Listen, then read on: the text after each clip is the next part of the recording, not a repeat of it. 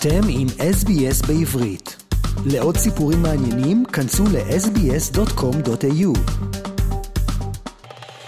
האורח הבא שלנו הוא דורון כהן. דורון הוא עיתונאי, איש תקשורת ועורך ראשי של העיתון מעריב בישראל.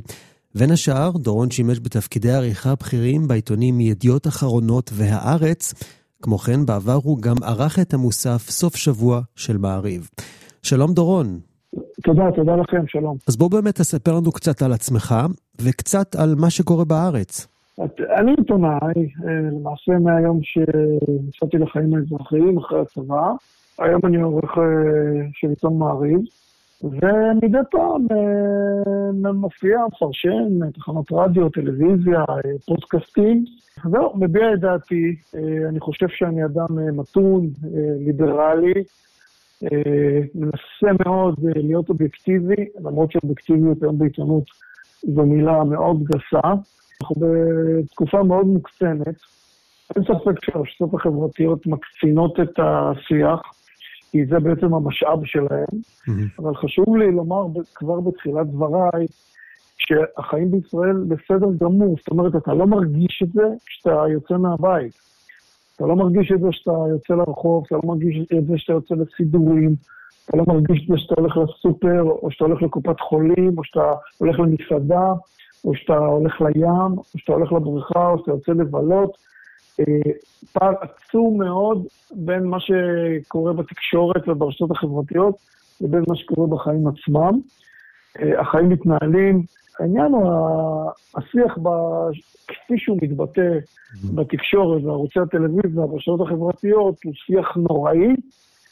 אז מצד אחד אני מאוד מודאג, כי לפעמים אני חושב שהפילוג הזה והשיח הזה מוביל אולי אפילו לסוף המדינה, אני לא אכחיש. אבל מצד שני, אני מעל האופטימיות כשאני קצת יוצא מהמסכים. ואני יוצא לעולם, אבל אני רואה שהמצב אה, הרבה, הרבה פחות, לא רק הרבה פחות גרוע, גם הרבה יותר טוב, כי אתה רואה שיש אינטראקציה טובה עם חרדים, ובין חילונים לחרדים, ובין יהודים לערבים, ובין ימנים לשמאלנים. כן. זה הקטע האופטימי, אבל אה, אני, אני לא רוצה להכחיש גם את הקטע הפסימי, כי אנחנו הגענו פה למצב אה, מאוד מאוד לא פשוט, שעלול להידרדר. Mm-hmm. לאף אחד אין אינטרס לתקן את המצב הזה, כי, כי כולם חיים מזה. כולם חיים מזה, התקשורת חיים מזה, הפוליטיקאים כן. חיים מזה. אה, ולאף אחד אין אינטרס, אה, שאתה יודע, שיהיה פה שקט. וזה מאוד מדאיג מצד אחד.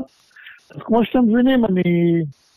אני נע בין אופטימיות לפסימיות, בדרך כלל בבוקר אני אופטימי, כן. ואחרי צהריים אני כבר פסימי. אוקיי. אז אתם, אז אתם מראיינים אותי בבוקר, עכשיו אני אופטימי, אבל אתם תשמיעו אותי אה, בבוקר, כן. אז אולי הכל יהיה אופטימי. תשמע, מהתחקיר שעשינו, הקצר שעשינו עליך, הבנו שאתה די ביקורתי לגבי שני כן. הצדדים, ויש פה באמת היסטוריה ארוכה, אז באמת, מהו קו השבר העיקרי, אם כן. יש כזה, האם מדובר בימין או מול שמאל, או חרדים מול חילונים, אתה יודע, פריבילגים נגד הפריפריה, מה דעתך? תראה, אני חושב שיש פה, אה, אני אנסה לנצח את זה. תראה, יש כאן אה, בעיה, בוא, אני נותן את זה למיקרו ולמקרו, אוקיי? למרות שהמיקרו הוא די מקרו. תראה, יש עכשיו ממשלת אה, ימין על מלא, אוקיי? שהיא, אה, יש לה דלג... עושים לה דה-לגיטימציה. תראה, זו ממשלה שנבחרה מצד אחד, כן? היא ממשלה חוקית, נבחרה ברוב של 64 מנדטים. מצד שני, היא, יש לה דה-לגיטימציה מצד אה, so called השמאל. Mm-hmm. היא מלכתחילה אה, לא לגיטימית, וכל דרך להכריס את החוסר לגיטימיות שלה מקובלת. כל צעד שהם עושים כאילו מוכיח שהם לא לגיטימיים, אם זה הרפורמה, אם זה דברים אחרים. אז מצד אחד זה די מכעיס, כי יש פה ממשלה לגיטימית שנבחרה אה, על ידי אה, אנשים אה, מסוימים, שאפשר לומר הם לא האליטה של החברה הישראלית, אוקיי? בוחרי הליכוד והימין, אבל הם לפי הדמוקרטיה, לפי המהות של המהות של הדמוקרטיה, הם אזרחים שווים, בדמוקרטיה כולם שווים, ואם 30, 32 מנדטים 32 מנדטים מחליטים שהם רוצים את נתניהו כראש ממשלה, אז אתה צריך לכבד את הבחירה שלהם. כי האנשים האלה שווים לך. אין לך שום פריבילגיה מעליהם, זאת מהות הדמוקרטיה, אנשים שוכחים את זה. אז, אז אתה, פלוני שונא את נתניהו, והשני שונא את לפיד, והשלישי שונא את גנץ, אבל אני חושב שיש כללי משחק. וברגע שאתה שונא, אה, אני אשתמש בכוונה במילה שונא, כי זה לצערי, זה לצערי המילה כאן, יש הרבה שנאה, עדיין, אה, ברגע שאחד הפוליטיקאים האלה הוא נבחר, צריך לכבד את הבחירה של הציבור, גם אם אתה לא אוהב אותו. גם אם אתה חושב שהוא פוליטיקאי גרוע, יש כללי משחק. וכאן כללי המשחק אה, די הופרו, כי אתה, זה, זה, זה, זה, יש הבדל בין לחשוב שנתניהו לא לגיטימי, לבין לחשוב שהבוחרים שלו לא, לא לגיטימיים. עכשיו, אתה חושב שנתניהו, אה, יש לך בעיה איתו, זה בסדר גמור. אבל ברגע שאנשים שהם שווים לך, משקל הסגולי הדמוקרטי שלהם שווה לך, הצביעו לו, אז אתה צריך לכבד אותם, אתה צריך לכבד את כללי המשחק. אני חושב שלא מכבדים פה את כללי המשחק. וזה חמור מאוד. מצד שני, אני קצת עכשיו מרחיב את היריעה. פחות או יותר אותו דבר היה בשנות ה-90, כשרבין הקים ממשלת שמאל על מלא, אוקיי? ואז אה, זו הייתה ממשלה שהיא לא הייתה לגיטימית אה, מבחינת הימין. זאת אומרת, אני חושב ששכחו כאן את המשפט אולי הכי חשוב של חז"ל, אל תעשה לחברך את מה ששנוא עליך. כן. זאת אומרת, אני עכשיו קצת סותר את מה שאמרתי בתחילה, אבל אה, אם נגיד השמאל משתולל, שאיתמר בן גביר הוא השר לביטחון לאומי, אז אפשר מצד אחד נורא לכעוס עליהם ולומר, הלו, זאת הבחירה של הציבור, תפסיקו.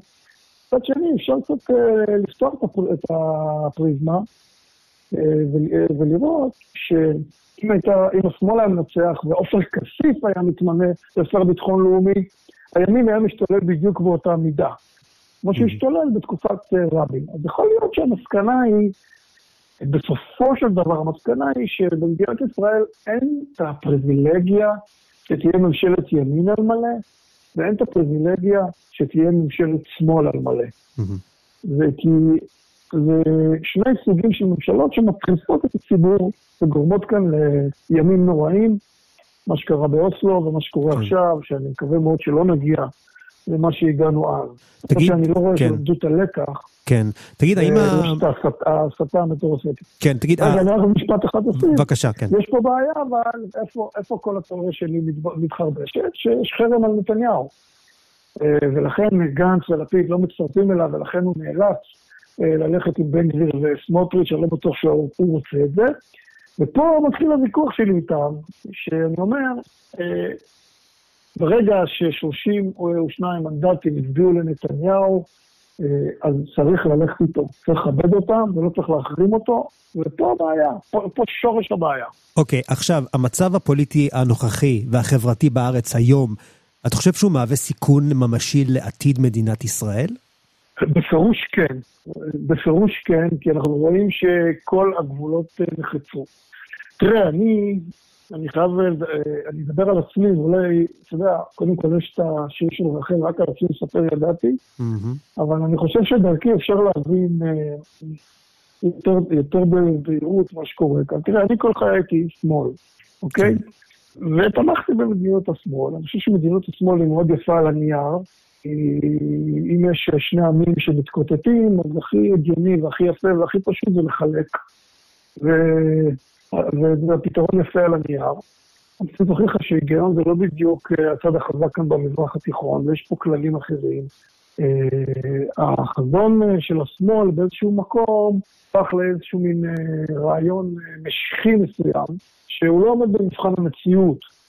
עכשיו, עכשיו אני חושב, שוב, השמאל גם התחיל עם העניין הזה של רק לא ביבי. שעוד פעם, אין לי בעיה עם זה, אבל כל עוד לא מפרים את כללי המשחק. אפשר לבקר אותו, ברור שאפשר לבקר אותו, אפשר לנסות להפיל אותו, זה ברור, הוא המון זמן בשלטון, יכולים להגיד שזה לא בריא וזה לגיטימי וזה בסדר, אבל באיזשהו שלב אה, שהוא נבחר, אה, אז צריך לכבד את כללי המשחק. ומה שקורה פה בארץ עכשיו זה חמור מאוד, mm-hmm. כי לא מכבדים את כללי המשחק הדמוקרטיים, וגם לא, אה, וגם לא לא חוסכים שום דבר כדי, לא, זאת אומרת, אם זה הצבא ואם זה... יש פה, יש פה איזה מין פסיכוזה המונית שאני כן. לא מצליח אה, לקבל אותה, אני לא רוצה גם לקבל אותה. Mm-hmm. כי אה, יש פה איזה מצב, איך אני אסביר לך את זה, שאם מחר יקרה איזה, יקרה איזה אסון למדינת ישראל, אז חצי מדינה תשמח.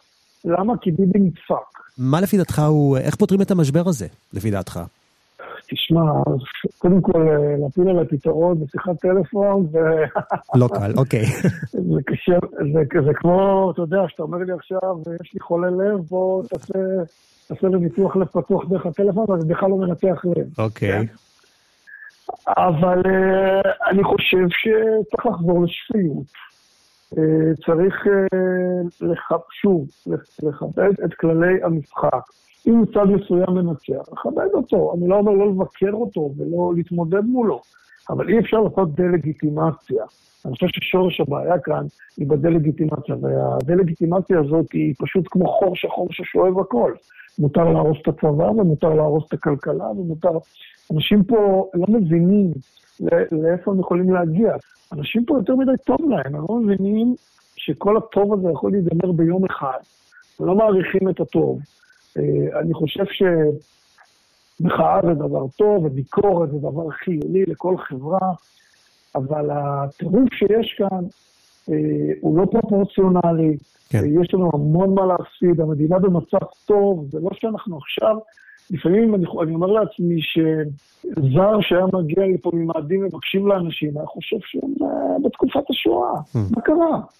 ואני חושב שהדבר הכי חמור שיצא פה, לא הכי מדאיג שיצא פה, שב-2023 העניין העדתי הוא מאוד חזק, זה הדהים אותי, שוב, כי אני חונכתי מגיל מאוד מאוד צעיר שכולנו ישראלים, וזה לא משנה מה זה אשכנזים ומה זה מזרחים, ואתה mm. רואה, שה...